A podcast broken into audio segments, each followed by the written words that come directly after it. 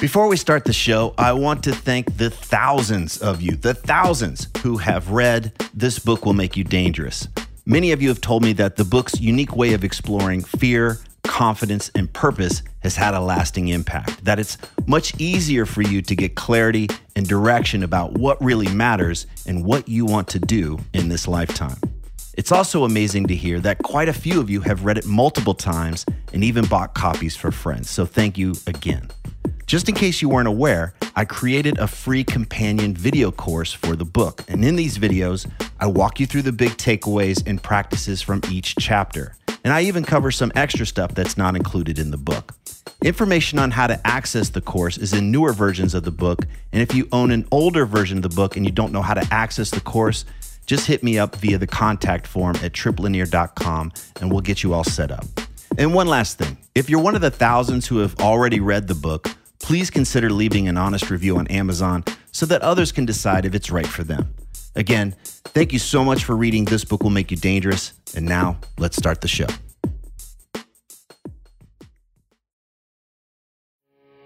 You are listening to The New Man Beyond the Macho Jerk and the New Age Wimp.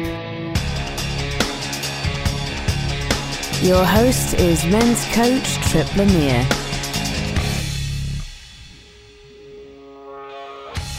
Is prison really the horror shit show that we see in movies and TV? How can living in prison help us see the ways we're making ourselves miserable here on the outside? And what can we learn from a guy who made a big mistake that hurt many people and then paid for it with years of his life? Michael Kass was originally on The New Man back in 2010. Check out interview number 101. At that time, he was living in a state of uncertainty about his future as a free man. Since that time, he served a prison sentence, and now he's starting his life over again. Today, we're going to discuss facing our fears head on, understanding what we really need to be okay, and the things we may be doing on a daily basis that keep us from enjoying our lives. Uh, we did that interview, I think, in October or September or something like that of, of 2010. Is that right? The last interview we did? I think so. Yeah. Yep like six years ago. You had not been sentenced yet. You were in this big uncertain phase, and uh, I went back and listened to that interview, and and um, just just a couple days ago, I, I sent it to you to check out too before this call. It was it was powerful. I was curious what it was like for you to to hear that to hear that guy. Who was that guy? yeah, it's a great question. I think it was the same guy that's here now except what I was expressing then, I knew conceptually. Yeah. And I was thinking, wow, I would say the same things again, except now I actually know them as truth on a deeper level because okay. I, I lived my way through it. Okay. Yeah. Uh, know, I could imagine it going any way. It was like, man, that guy was full of shit. He was scared. Like, not not about the content of what you said, but just that it's so easy to go back and kind of beat ourselves up or criticize who we were, the, you know, the younger versions of ourselves, and especially the experiences you've had since then. So I was I was really curious to hear how you would perceive that that call, and I get that it's it's it was you were saying the right things, but now you really get it. Like it's in your bones now. Yeah, exactly. Okay. When when I when I re-listened before I did, I thought, "Oh, I'm going to sound so stupid." and I was smiling because I actually thought, wow, I, I, wasn't actually sounding that stupid. I love when our bar is, I wasn't that stupid. Yeah, that's good. yeah, I get to go back and hear myself sometimes at time, and I was like, I, I, think that is the bar. Oh, I don't sound too stupid. I don't sound that that stupid. But I know what you're talking about. I. Well, let's let's let's go back. I mean, since we spoke last time, can you can you give us a little play by play of what what life was like, what you've been through? I, I I'm I'm curious to just hear the story itself, and then we can kind of dig into what you've taken away from it, what you've learned. Um, so yeah, after we talked, what happened? What happened to you? Okay. Um, you know, before we begin, I begin that trip. I, I wanted to ask your permission for something.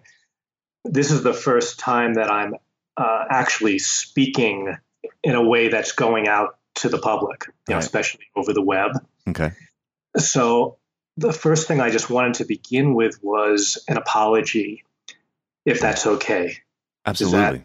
yeah. Yeah, yeah. I, I wanted to say um, that I'm sorry to the folks who trusted me that I knew what I was doing, and for the folks who financially went down went down with me. That I'm well aware of the pain that uh, um, I caused these people, hmm and I just wanted to really, you know, out on public, you know, out on the web. I, I really wanted to say that Okay. and that was nothing no malicious intent but that i fully own that i blew it and that i was i'm deeply sorry and i've paid the price Mm. I, I got that you took responsibility in the last conversation we had. What's different now? What has you want to lead off with that apology? One, i wanted to make sure that as i spoke about some of the takeaways from this experience and how it might help others that no one came no one got the feeling that i was bypassing that piece Okay. the, the negative impact that i had Mhm. Uh, because up until now legally i was never allowed to speak Okay. you know and to make to make contact hmm so this is this is my opportunity to make that contact to anybody who might be listening Like Um, that was my next question: is if you want to make an apology, why not contact them directly? But you're saying that's not been allowed. Yeah. Okay. correct All right. Yeah. Thanks. Thanks, and thanks for helping me understand that yes too. yes Okay. Anything else before we get No. started? no let's do the Yeah. the play by play Okay. Yeah. So after we talked, uh, you know, early, late summer, I guess it was late summer 2010. What happened for you? well i i w- just went through that that my process for the next 9 months of the stress of waiting to go i didn't go to trial because trial would have cost um, hundreds of thousands of dollars. Hmm And what had happened was I had, when things were starting to fall, and I wasn't able to say this on our first our first uh, interview, hmm um, but I had moved money from one account to another, thinking that uh, things were going to, um, you know, all the dominoes weren't going to fall Right. you know, if I could just move it, everything would be good. So that's, and it didn't turn out that way because everything did fall, especially with 2008, um, you know, that had happened. So either way, I had committed securities fraud. So going to trial just didn't make didn't make sense and would have really pissed off the state. okay. So You did Uh, something you think not thinking not thinking it was fraud, but on paper you you checked the boxes for fraud. absolutely, hmm Yeah, I mean, it, it, it was fraud, not in the sense that it was, you know, I didn't embezzle, I didn't cheat, but what what I did is I had moved money from one account to another. That's fraud. You just Okay. can't do can't do that. Okay. I had done that out of my own my own terror, um, you know, and trying to save the boat from sinking. It was that one one deal was going bad. You kind of borrowed from one to to cover the other, thinking that you'd be able to make it back and it would all work out. Was that what it was? Exactly. Okay. That's yeah, it's as simple as that. And then Okay. yeah, and obviously didn't work out that way. Okay. All right. And those people all lost their money, and that's where we end up here. So you, you decide not to go to trial uh, because it doesn't sound like there's any point, and it's just going to piss off the state even more, have them more against you. Right. Okay. So they give you a plea. What what happens? Well, the my lawyer would speak spoke to the DA, and um, the DA the DA had originally told the lawyer that you know they wanted me to do two to four years, and I thought that was reasonable. that was a reasonable you know price to pay. hmm And when sentencing actually occurred, which was in April uh, the next year after our interview, hmm 2011. right? Um, we the DA came in and they wanted me to uh, they wanted 16 years. Oh boy! So they Yeah. went from hey, we want to want you to do two to four to sixteen. Yes, yes. Um, and it was a pretty horrible experience uh, that day. My lawyer was uh, totally flummoxed that that's what they what they wanted, and ultimately it's up to the judge. And at this sentencing, it's not about me standing up for myself or me presenting my side of the story. That's what a trial would be. Mm-hmm. Um, so pretty much, I, I didn't have a voice that day, and I had invited my all my community and friends there. I thought it would be a, a slam dunk kind of thing. I would get a few years, and ooh, just just an awful, an Right. awful. Um, try to stay present, you know, as best I could, and ultimately the judge gave me ten years. Um, and uh, And you found out that morning they were going to do sixteen, or when, when did you find out that they that they went from basically four to sixteen? yes, that morning, That morning. Wow. Okay. Uh, at at the sentencing. Um, and you know you're going to spend the night in prison, right? Like that. That that's going to happen. They, Yeah. they- yeah. yeah, whatever. I, I know that after the sentencing, whatever happens, I'm going to prison. Mm-hmm. So, so I did. Ultimately, the judge uh, gave me ten years. Um, I was cuffed and, you know, taken from the courtroom, you know, back into Boulder County Jail, Okay. and that was, you know, when I said goodbye, hmm people, you know, to my people, to my tribe. And you're thinking, I got ten years. What do you are, you- are you are you bargaining in your mind? Okay, does ten years mean this or that? Like, I, what's going on for you there? Yeah, I, you know, to think if I was actually going to do 10 years, that would have been a lot for my mind. But I know that uh, I knew that people were eligible for parole in half of the time of the sentencing. And also that with good time, if there are no problems, that can also be cut in half. So if everything went well, that I would actually do two and a half years. Hmm. And I want to understand why. Do you, I can imagine you just being wanting to get pissed off and, and make the DA the villain again. We talked a bit about that last time, like and take it personally and want to fight and kind of get entangled in that. Um, what's going on in your mind there? Like these these guys have it out for me and they're making an example. Like what was what was that like for you when And they well, that- the deal on you? yeah, at the moment, I was in shock. hmm Yeah. was just trying my best to, you know, hang in there and stay present. Hmm It didn't help that my lawyer seemed like he was in shock too, to be honest. Okay.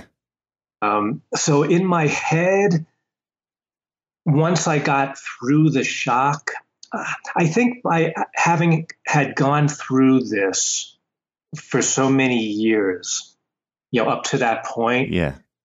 I just wasn't going to go back to, wow, I'm bitter. I just got screwed. Okay. Yeah, I, I, I literally, to be honest with you, when I was cuffed and finally walked, they walked me back and are doing what they do to uh, bring me into the jail. There was actually a sense of relief. hmm That- I at least now knew what the price was, and I could get ready for this next, this next step. Um, to go into bitterness, it's really the same as six years ago. You know, when I last spoke, just bitterness equals suffering. Right. If I was going to blame, that meant I was going to suffer. And, and actually, I didn't even feel like, you know, I had made a I had made a big mistake. So, you know, on one level, it could have gotten really bad. hmm They, the judge could have really gone off on me. hmm Yeah. You know, I was in a way thankful. Ten years could ultimately be translated to you know two and a half. hmm I I could live with that. hmm Yep. Okay. So that's when I just started getting ready for you know this brand new, brand new phase. You know what uh, what I had been dreading was now about to uh, become real.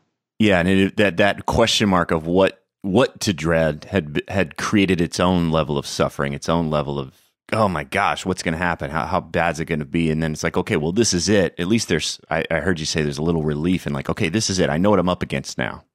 Yeah. Okay. Yeah. Yeah. And I'd already been in jail before I had bonded out. So that wasn't a brand new experience. Okay. So, yeah. So I was able to, you know, find my way there. And then getting moving off to prison was an entirely new prospect and I was I was pretty terrified. Because uh, you had already done a few months in in the county jail, and now yes. you're moving to prison. So yeah, tell me about that. What's what was the difference there? You talked about jail the last time. So prison though, what what was that like? Yeah. Um, well, first place we went is the holding facilities called DRDC, and that's where um, it's like the holding house when anybody is about to go to prison, they go there first. They get processed. They can be there anywhere from two to five weeks, sometimes even longer. And it's a super high security place, um, reasonably scary. I mean, they've got every, you know, every type of criminal, you know, mm-hmm. moving moving through there, and it's like living in an army, you know, an army camp, mm-hmm. uh, and uh, pretty terrifying uh, especially because it was very new. You know, there's very every move is monitored, and um, because I didn't know what to expect, pretty darn, pretty darn scary. Scary for like I'm going to be physically abused, sexually abused, like all the above. What are you What are you imagining is going to could happen to you in this place? Yeah, that some dude is going to look at me, you know, as a small, you know, white guy who obviously doesn't have an attitude, and um, yes, somehow is going to take advantage of me. Mm-hmm. every all the radar is is up, and it didn't happen.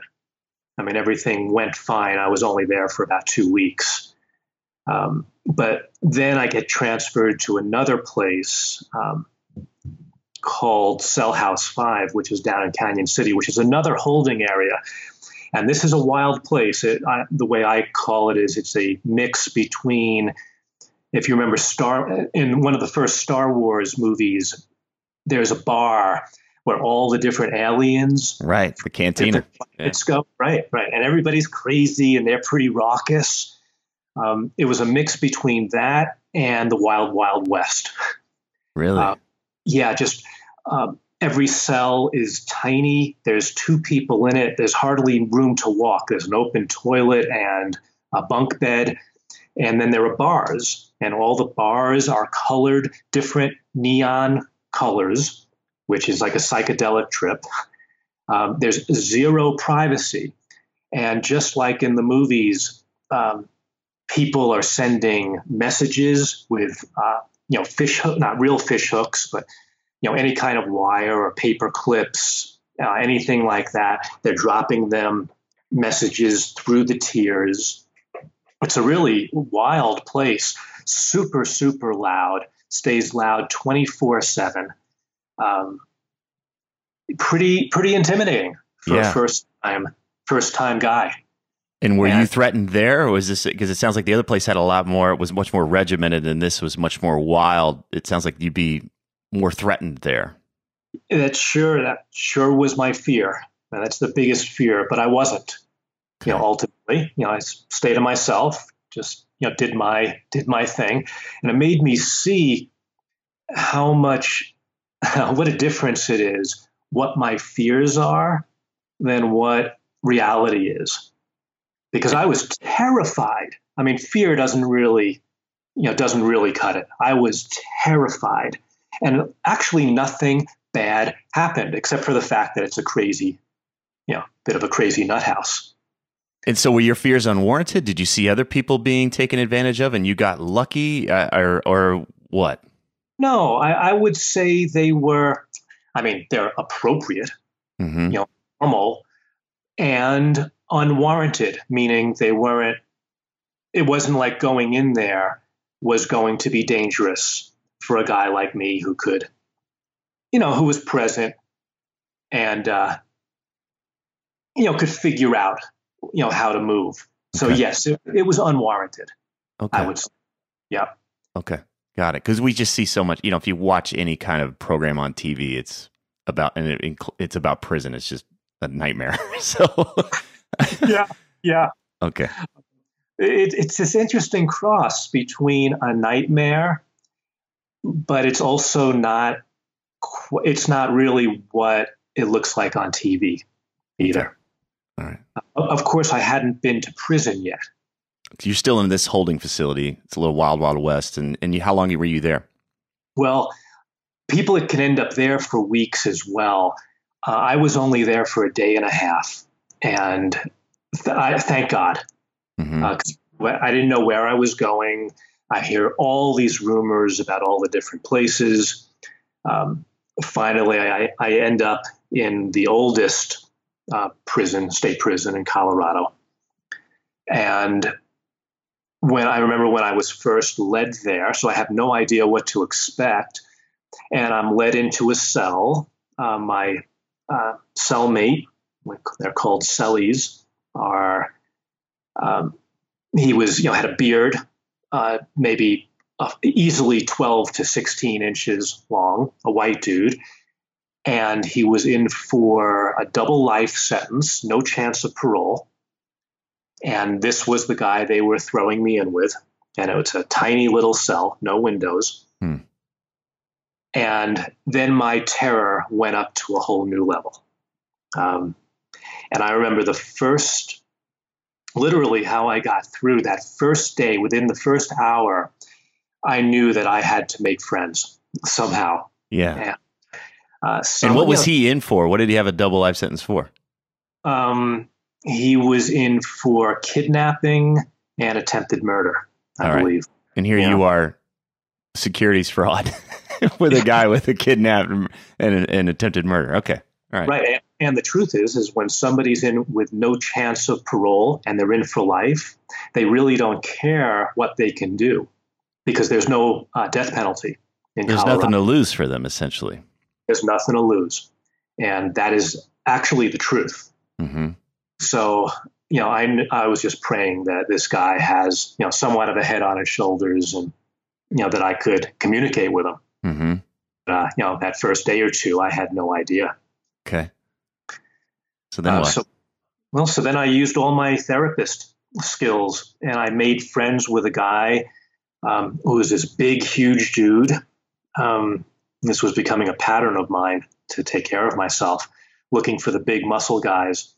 And I just started talking with them and listening, you know, asking the right questions, just like you're doing right now. And that is worth gold in prison because nobody listens to anybody.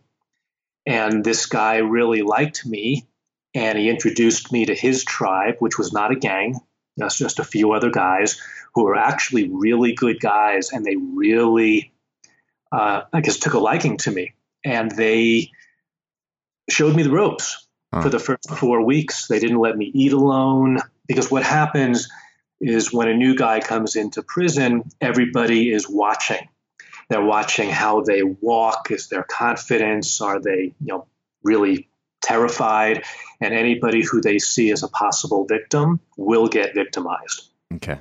And, and let me ask you something. I mean, how do you walk up to the biggest guy in there and work your way in without looking like looking weak? I guess. Like I can imagine there's a thing of like I've got to look strong. Like you know, how do I, I don't want to jump over yeah. that. What was that approach like for you? I mean, I faked it. You know, I just faked that I had my shit together. Um, and I do what works in the real world. I just started asking questions. You know, within minutes, I sort of made the questions a little bit more, you know, personal about the guy I was talking to, and and that worked. Huh. You know, yeah. And you developed a real connection with him. You got to actually get to know him a little bit. He that feels good. Feels good to have somebody be curious about us and genuinely want to know about us. And and you got you you got some protection there. You got you got you, some people. Yeah, yeah, right away. So that just made me feel a lot more secure through mm-hmm. the first weeks as I was getting a lay of the land. Because it's like living in it, like moving to a new town or a new city, whole set of different rules, and having to learn those rules. You know how to be, how to act, how to connect with others is really key. Mm-hmm. Uh, and then at the end of the day, I mean, what, what I found out is these are all they're all pretty normal people. Hmm. Like people, people are people. They're most of them, you know, not Mhm. all. Um, but they're not like a, t- a bunch of psychopaths. These are these are people that made some bad choices and they're paying for them. Right, right. Some of them made, you know, most of them made mistakes due to alcohol or drugs. Um, some of them are, you know, just career criminals. Um, yeah, and others just made made stupid mistakes. hmm And behind it all, no one was a bad or evil being. Maybe I shouldn't say no one, but very, very few. Did you get a chance to connect with the guy that you were your your cellmate? Or were you able to kind of pierce that that that relationship? Yeah, by doing the same thing, by you know talking to him, being interested. Uh, again, that's gold in in prison. He ultimately became my friend, um, and he was another protector. He said, if anybody ever looks at you wrong, you let me know. Okay. Yeah, said, I'll, I'll kill them. And I, I, I believed him. wow. Yeah, let me know. I'll, I'll kill somebody for you. Wow. Right. And you believed him. Yeah, that's that's the powerful part. Yeah. Yeah. Yeah. So it made me feel really safe. Okay. Um, and and it, it, in prison, it's so much about respect and just respecting people. Um, I had some interesting lessons around this, but it's about treating your fellow inmates with respect, you know, Mhm. however that looks. And uh, what are the lessons there? What do you want to talk about there? uh, well, the few times that I, you know, after a while, I just started getting comfortable. Mm. You know, this was this was my new life, and you know, I had made I made other you know friends slash acquaintances. Um, one was uh, a mob boss, uh, a big, a pretty big time hmm mob boss, and we played. Um, we played poker at night. We played poker for postage stamps, which was sort of a trip also after dealing with millions of dollars and getting into these poker games, Right. you know, for 47 cent stamps. But that was our, you know, way of my way of being social. okay. And I became friends with this mob boss, and people liked me because I'm interested in them. So he became a good friend. And one day we were hanging out in my cell with four other four other guys, and um, this guy was complaining, and I said, um, you know, just like we went my kid around with each other out here, like stop complaining. You sound like a girl. Okay. well, you, you don't do that. You don't do it in prison. You don't do it when there are other guys around, and you don't do it to someone who's really connected. And the cell went silent. Everybody knew this was bad news. Everybody just left. He left. He didn't talk to me. He ignored me for the next two days, and I could sense something was going on. Um, and I was scared um, because these things don't just get let go Yeah. in, in prison. And my fear kept coming up, and all the places I would normally run into him, I wasn't running into him. And finally, about a day and a half later, I cornered him in the uh, cafeteria and sort of ended up walking back with him and just got him to open up. I was just apologizing for what had happened. And he let me have it for about two hours and said uh, pretty much how lucky I am that I had started talking and apologizing now because some bad things were going to happen to me. He was plotting to have you have your ass kicked or worse. Uh, I'm not quite sure, but uh, a- ass kicking at the least. Yeah. Yeah.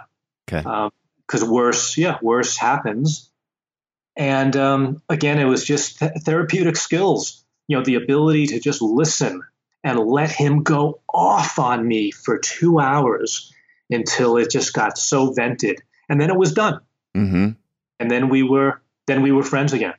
And Okay. that was a real lesson to not let myself relax and talk in a way that um, you know we talk out here with our buddies. Right. Right. Yeah, Because it's not just that he felt he may have been able to brush it off, but then there's this whole thing of how he appears to others. Like, are you going to take that?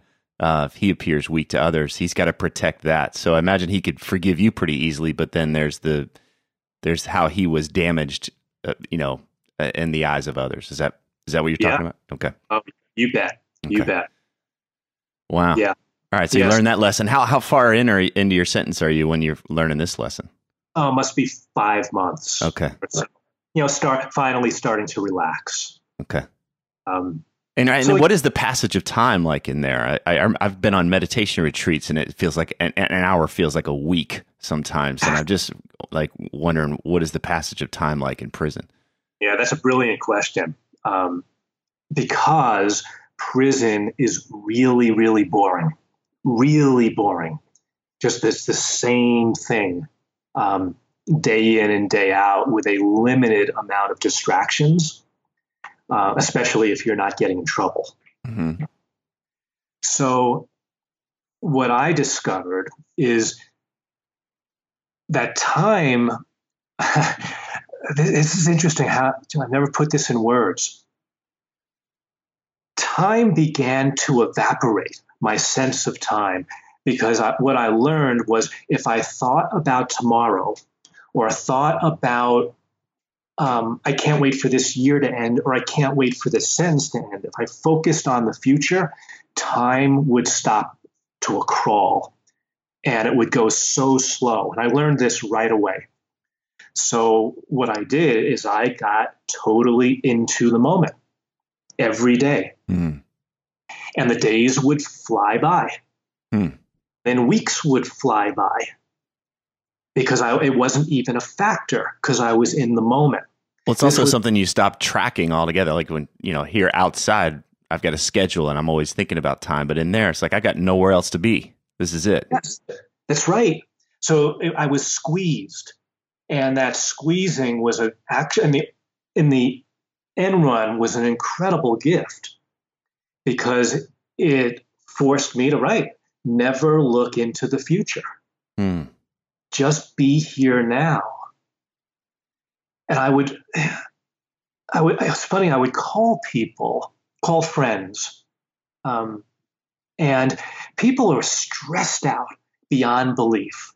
And I, what I was learning is as I settled in to prison, and don't get any ideas like it was, it's a fun place to be. This was not a, uh federal, you know, country club. I was in um, medium security prison, um, which is a pretty rough place to be for a lot of reasons. hmm I discovered that if I could stay in the moment and find gratitude for things, which is another thing I'll, I don't want to talk about later, that when I called out to my friends, my tribe, I realized that I was happier than any of them Wow. because it seemed like most of my friends were stressed to some degree and were you know had their to-do lists their businesses were always had one foot in the future uh, and weren't particularly i mean some are happy but no one was at ease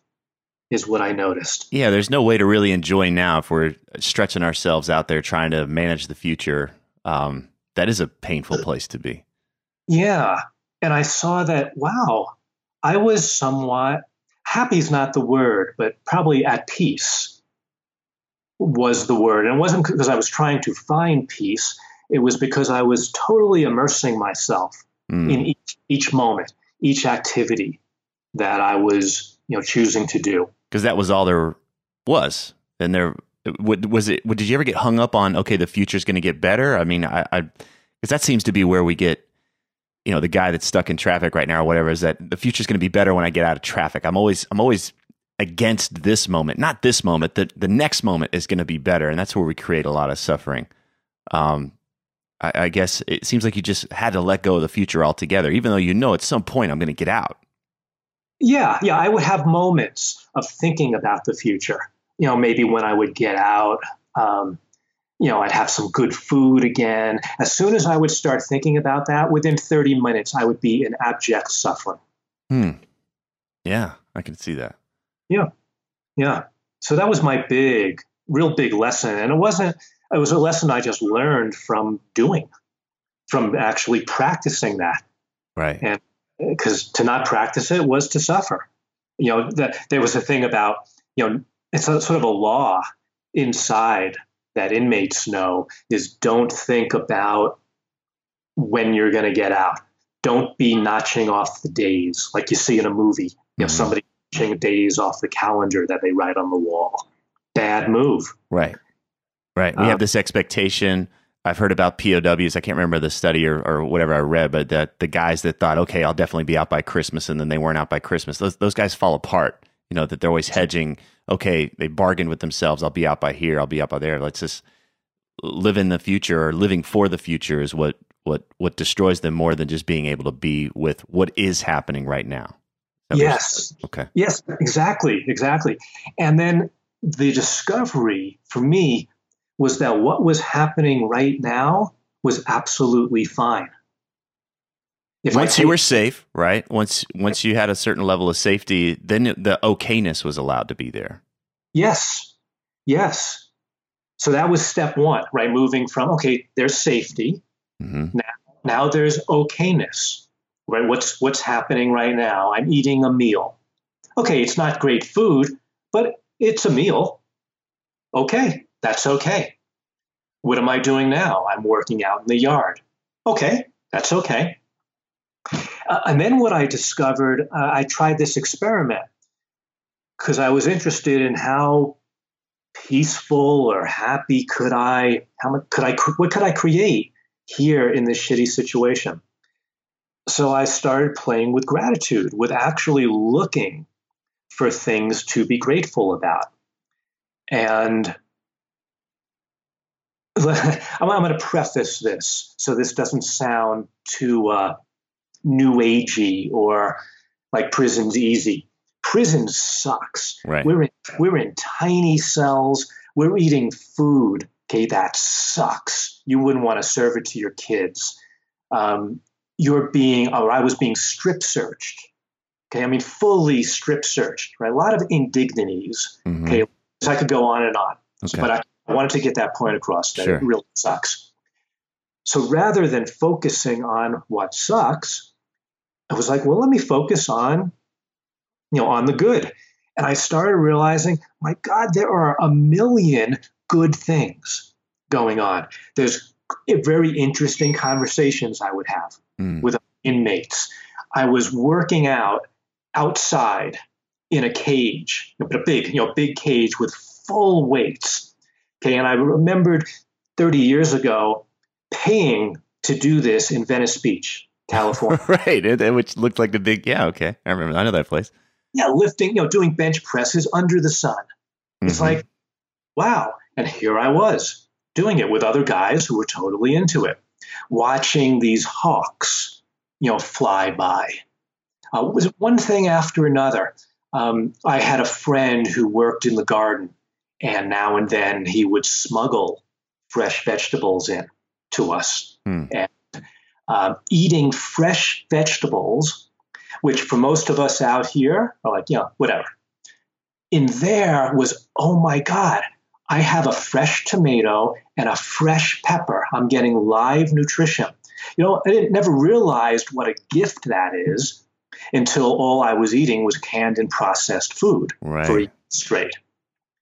So these little things were incredible gifts when I would have visits hmm. To be able to actually sit with someone and talk, you know, for hours when I, I didn't have that kind of conversation typically was a blessing beyond belief. Hmm. Realized all these things that I'd been taken for granted hmm. before I went in. And if I just looked around and opened my eyes, life was friggin' amazing. Not that it was fun in prison, but there was so many amazing things happening just in life. And if I could string together a lot of those moments, shit, wow, I was actually sort of happy. Huh. And then I was saying, how can I be happy here? Like, could you well, allow yourself to be happy? I know we talked about shame, we talked about guilt last time, and did you? Was it okay for you to be content to find that that peace? Yeah, yeah, absolutely. Um, yeah, at some point, I mean, yeah, I'll just say yes. Okay. The shame process is another story, but I also refused to let the shame make me suffer because I, you know, at some point I just started to feel, wow, this is silly. Yeah. I, I made a mistake. I owned it. And now I'm paying the price. And it's a real price. Mm-hmm. Okay. That's what remorse is. The rest is, is just beating oneself up. Right. Right. So, I just I just meet men that that kind of quote have it all, but they haven't they've got some shame or they've got some guilt about whatever fill in the blank and it robs them of that they allow that to you know get in the way of them enjoying what they have they're not even in prison but they create this prison where they deprive themselves of the of the peace or the ease or the joy um, that could come from the life that they have but it's this this piece right here i just um, but it's a decision on their part that says no i'm not allowed to have that i haven't paid for whatever or i haven't i'm not lovable or some other really usually very unconscious thing in there that that robs them of it. And but they tell themselves, "Well, I need to have a better future." They get on this wheel that you've described that just creates more suffering. And I I'm just getting this picture. I I have an opportunity to experience love, to experience peace in this moment, and I can deny myself that. And I can tell myself that it's going to happen in the future, but that's what creates more suffering. Does that resonate? Yeah, totally resonates. Right. Eh, I think it's my story is common someone doesn't have to go to prison to have to have shame or make mm-hmm. mistakes. Well, right, so many of us make mistakes. Matter of fact, on a funny note, in speaking to so many of the guards uh, in the system, you know, who I became acquaintances with, mm-hmm. I would say a, a, vast majority said, "Yeah, it could have been me in here. I made mistakes too." right. So we all make so many mistakes. Mine just happened to be a big one. Um, and then the question is how for me was how could i begin to release the shame. Hmm. and for me the answer was number one i had to take full responsibility of whatever mistakes i made whatever i'm holding against me. And then two i had to make you know my amends. And uh, for me my amends were one paying the price you know paying the consequence without bitterness and then two, just looking at what made me do it in the first place so I would never do it again. Hmm. After that, what else can a human being do? The rest is self flagellation. Right. So that began my process. You know, it wasn't so simple, but it began my process of letting go of the shame. So then I could just show up in the moment and uh, see what happens. Right. And in, in the moment, in the moments where you know pretty cool. These these simple things became so filled with joy. I used to play. Uh, I was transferred a few times in the second prison that, that I was in. Um, I had a gang of guys. We played Monopoly on Friday nights, but we would play. We'd get really competitive, and we would laugh, and we would trash talk each other. And I would look forward every week to playing this game. Mm-hmm. Um, and in the real world, it's like, no, there's too much to do. Can't waste my time playing Monopoly. Right. With guys. I got shit to do. I got, got shit to do. Yeah. but in prison, there's no shit to do. Yeah. That's where the peace was. Mm. Um, that's what helped me learn how to relax and enjoy this moment because I, I was forced to get off the shit to do right uh, train. There's nowhere else to be. There's no one. there's no other version of me to be. I, I, um, the circumstances dictate that I just get to be me as I am right here, right now. Right. Uh-huh. Right. Right. Um. Yeah. And so, was that kind of the plateau of, of your experience in prison? Did, did, did were there ups and downs that followed that? There there were I mean, there were always ups and downs. The nutrition sucked. Uh, that got me depressed. You know, dealt with depression. That was a lot of that was biochemical. Um, there were, you know, times of, of uh, how do I say this? When things would almost, you know, interactions with other inmates, a couple of them, when things could have gone bad. You know, mm-hmm. people, you know, attitudes, and it's like, is it time to stand up? Um, there was a, again, you know, for me, it's interesting playing, you know, gambling, you know, even if it's for postage stamps, is dangerous mm-hmm. in prison. But that became my social thing to do. And I, I'm a poker player. Uh, so I had a couple of scraps there when I was playing with the wrong, just the wrong people mm-hmm. who, you know, don't like to lose. And uh, there were some moments when I, you know, almost had my ass handed to me. Mm-hmm. I mean, almost got beaten, beaten pretty bad, and uh, just managed to get out of it. Mm-hmm. Um, but yeah, the whole the whole thing wasn't. Once I learned how to show up in the present moment, was actually nowhere as bad as people would be scared of and what people see in, in the movies. Mm-hmm.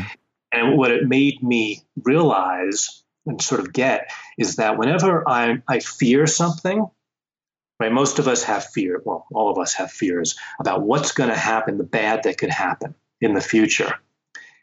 Is that when the bad, even if the bad happens, because that's what happened to me, the bad happened, it wasn't so bad. Right. That the bad was only in my mind. Hmm. And this was pretty bad. I, you know, I can say that, right? Because mm-hmm. it was, yeah, I was really afraid of leaving my girlfriend, you know, because then I was going to be alone. I'm afraid I'll never find anybody else. And right. you know, most of us relate to something like that. Um, but you know, going into prison, you know, into a real prison was pretty bad. For sure. and, and, it was like, wow, not so horrible. Mm-hmm.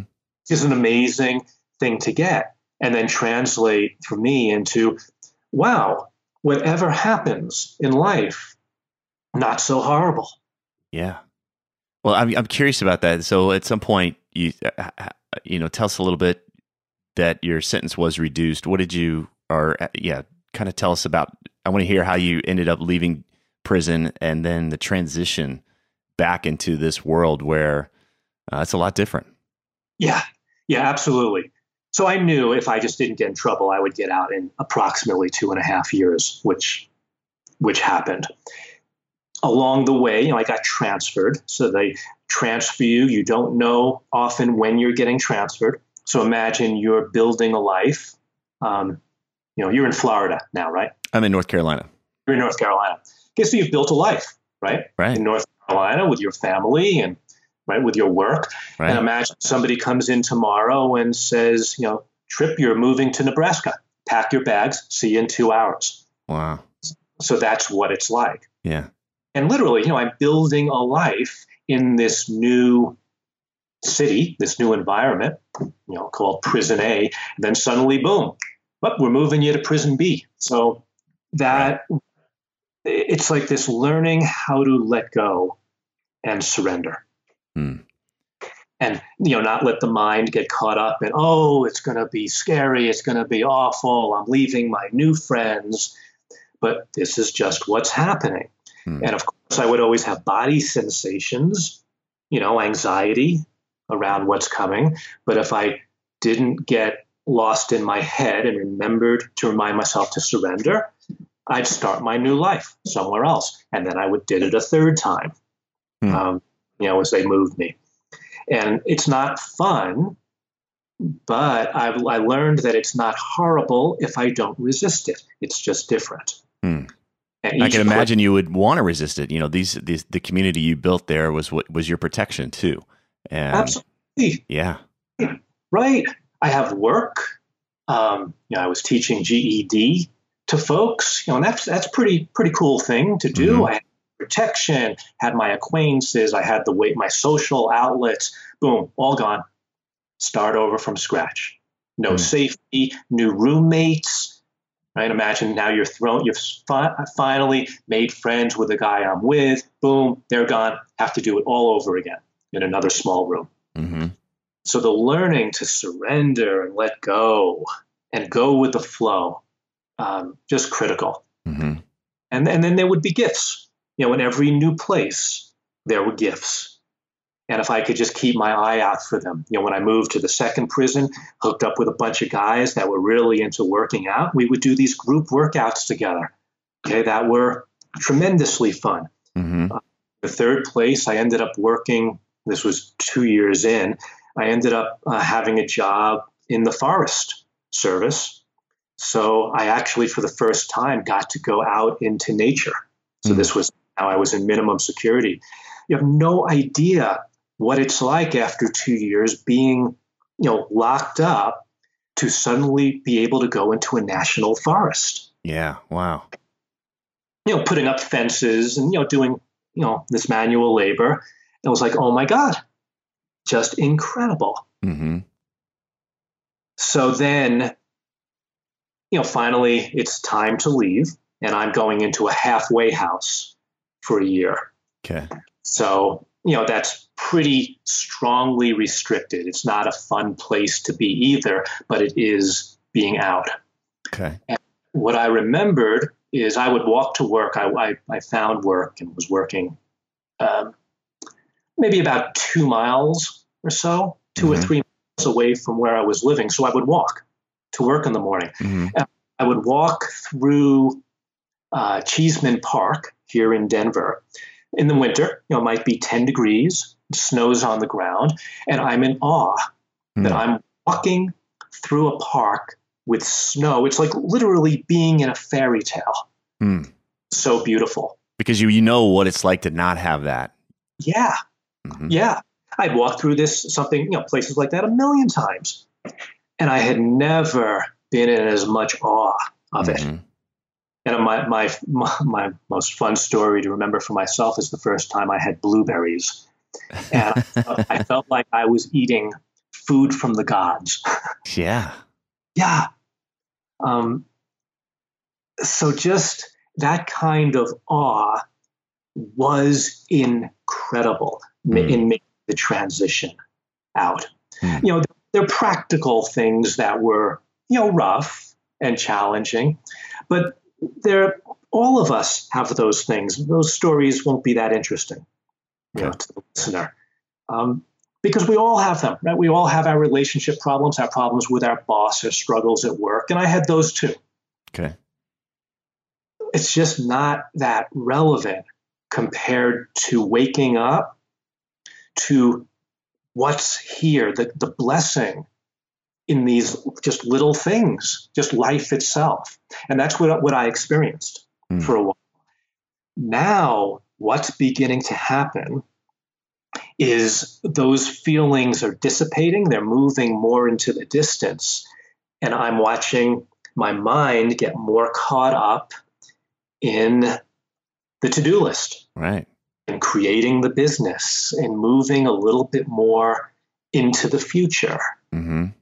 Um, and it's funny because with the horror of everything that happened, it also was the catalyst for really waking up to some of these gifts of what mm. it is to really be alive. And it's not so easy to hold on to it. This, all the, what I call the bullshit of being human, yeah. Has a gravitational force to it, pulls us down, you know, into the stress. Yeah. Of and I can feel that too, how it pull, wants to pull me down. And the further I get away from, you know, that dark night I went through, the more I have to uh, sort of push myself to keep um, remembering that none of this matters as much as I think it does. Yeah, there's a, it's a dream, right? There's a, it's a collective dream we get sucked into. There's a like you said, there's a pull. You had a glimpse of what it was like outside of that particular dream, um, and I'm just getting like, oh no, I don't want to lose the, the the gifts that I've that I claimed from this experience just by going back out into the world and having my quote freedom again. Yeah, yeah, because that's exactly right on. And you know, when you say having my freedom again this big this whole story is about freedom but what I really know right now is that freedom is not about being able to move wherever I want to move. Um, freedom is fully an internal experience. Mm. And that's obvious to me because I realized when I was physically not free, um, a part of me inside was getting freer and freer. Mm. And that's still with me because whenever I get recaught now in the dream, you know, because of some stress you know, right. happening in my life, I can go back to what I what I knew, what I, I discovered a few years ago. And I can say, this is a dream. This is bullshit. I don't have to get all caught up in it. Right. I can see it. I don't have to get caught up in it. Yeah. Yeah. And I can just do what I did in prison. I can return, breathe, return to the present moment. And if I look around, 99 times out of 100, get everything is fine. Mm-hmm. Everything is so fine. Mm. And it doesn't mean I'm happy all the time. You know, I you know, emotions move through me just like they move through anybody. Right. But that peace of knowing that everything's fine. And it's not a conceptual, it's not a belief system. It's a it's not a concept, it's this understanding that the only time something is not fine is when I'm pushed into the future, I'm worried about the future, or I'm shaming myself for my past, and I'm locked up in my story. Yeah. Head, get out of the fucking story mm. is my mantra to myself all the time. Yeah. It's and just a story. Recognize the story. Because I the other thing that I get here is that you there's a story we're all bought into, which is I need to have X, Y, and Z in my life to be okay. And you had X, Y, and Z taken away, whatever that version was for you, and you found out, well, I'm still okay. So there's this question of, well, what do I really need in order to be fine or okay? And if I start to believe otherwise, that's where the suffering comes in. If I if I really believe that I need if I don't have my latte this morning or if I don't have that person's attention or X amount in the bank to be okay, I'm miserable, right? And also I get that we're kind of fragile in that mindset because we're really playing not to lose. But if I if I have this grounded experience of I just need some very basic things in order to be okay, and I recognize that the rest of it's floating between my ears, uh, I can actually be okay. I can actually enjoy my life even if I don't have the latte or the the attention or the the money or whatever. Does that make sense? Oh, you bet. Yeah, okay. that's the that's this that's the big takeaway. Well, I, I just all want to understand because there's so many guys that I talk to that have done really well for themselves. You know, created on the outside, we're looking at them and be like, wow, this guy's got it all together. And it's the money or it's the title. And these guys are fucking anxious and they're soft. They're candy asses. And and a lot of times it's because they've built themselves into this corner like they can't be okay unless they have all of this stuff. And they're just holding on to not lose what they've got. They've lost touch with Hey, I used to sleep on a couch in college and scrounge money together to get a six pack of beer, and that was actually fun. I was okay then. Yeah. You know, I know yeah. how to get by on that, but they've they've gotten to this thing of I won't be okay unless I have all of this shit and all of this stuff going on around me. And I and that to me is it's okay if you don't, you know, if that's where you want to live, but where it's sad is the belief that my life's not okay and and I'm not going to be okay. Um, that's sad to me, where where we lose that peace of mind.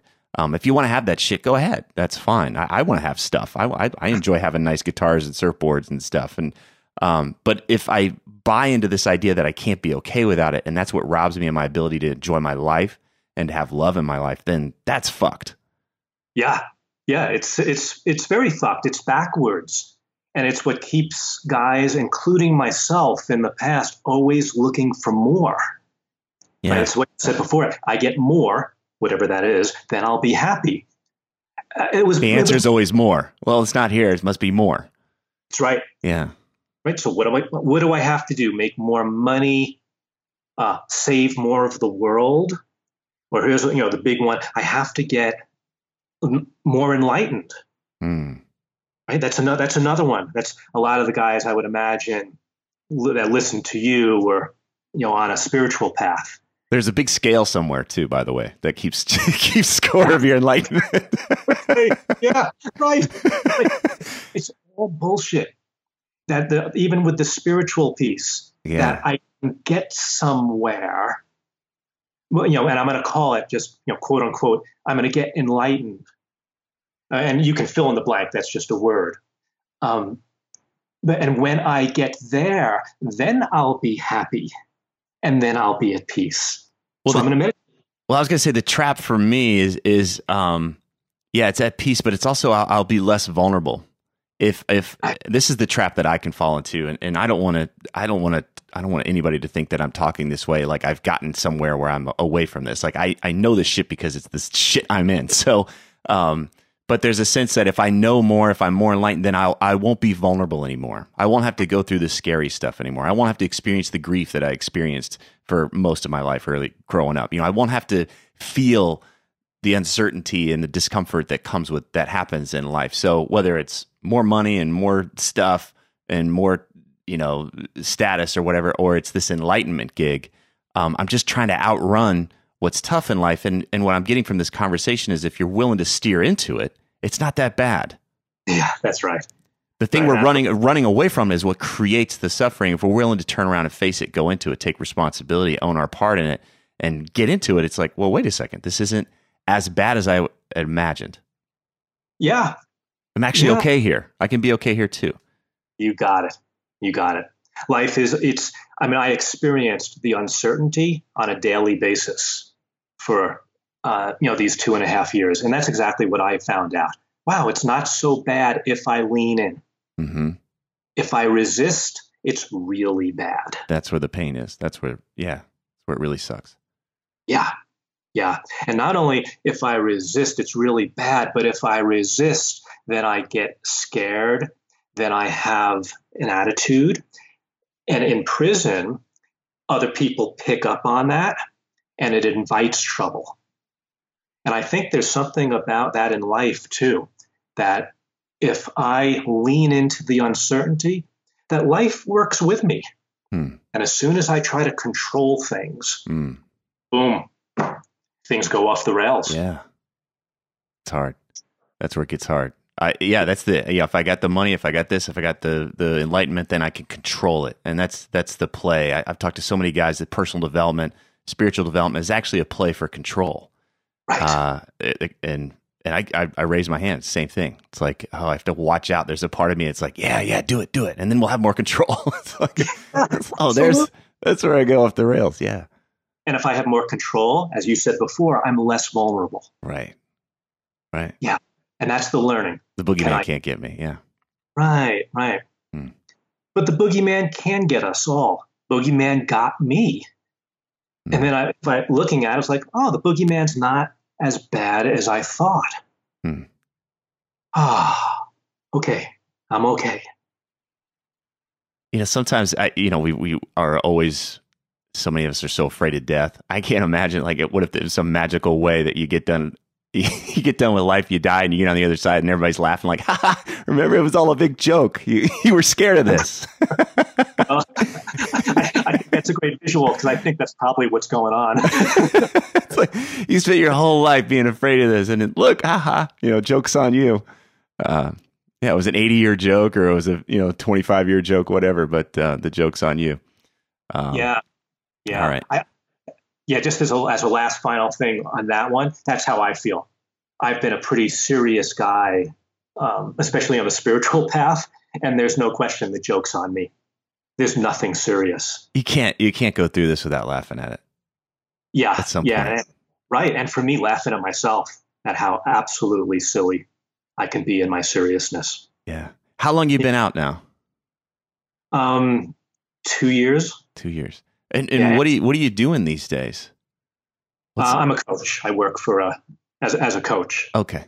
Yeah, helping other helping others do what I'm talking about right now. Yeah. Wake up, show in the moment, show up in the moment, and uh, be less scared of life.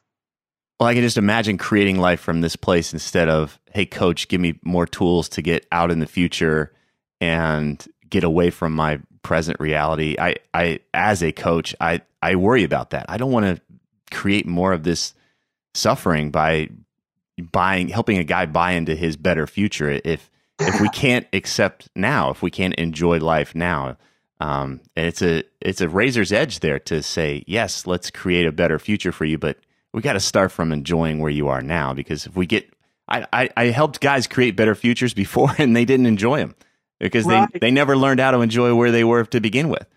Um, and that was a bummer for me. I had to I had to do some real soul searching there. I was like, oh, I don't know if I'm really helping people. So I'm glad you're doing this work. It, it's huge for me too. To, to, like, can you enjoy now? Can you can you find peace in this moment? Can you be grateful for what you have now? And then we can discuss where you want to go from here. Yeah, yeah. Like you said, holding both simultaneous, simultaneously. Yeah. Do you yeah. want to tell us about uh, where a guy, if a guy wants to wants to talk to you, wants to work with you? Would you? How do we get in touch with you? Um, Phoenix System Coaching at Gmail. Okay, Phoenix System Coaching at Gmail. I'll put a link up on the site. Um, anything else, Michael? No, just uh, I really I felt this the first time. I how much I appreciate you and how much I appreciate the way you interview. Um, is a real gift. And I know that you are giving a real gift to folks, you know, all over the world who listen to your podcast. So I just have a lot of a lot of gratitude for you, Tripp. I appreciate that. Um, yeah. I want to acknowledge you. I know this this conversation is not easy. I don't want it to. I, I don't get from you that, um, like, yeah, sure, I'll come and talk about this thing. And um, I think I emailed you. It was a year ago and yes. didn't hear back. And then you emailed me again and, and and you were you were clear that it took you a while to be ready to do this. And and so I want to acknowledge you for that. And and I was cool with you not doing it. I just wanted to hear how you are. And and and but I I man to come out and talk about this is is a big deal. I don't take it lightly. Great great. Yeah it took me a while to get through the shame that's mm-hmm. why that first in the first time you asked I wasn't ready it was the shame mm-hmm. and now yeah the shame is gone mm. so Thank you. Thank you so much, man. Great to talk to you, Tripp. If these interviews are helping you, then please visit The New Man on iTunes and leave us a positive review so others can discover the show more easily. Thanks for listening.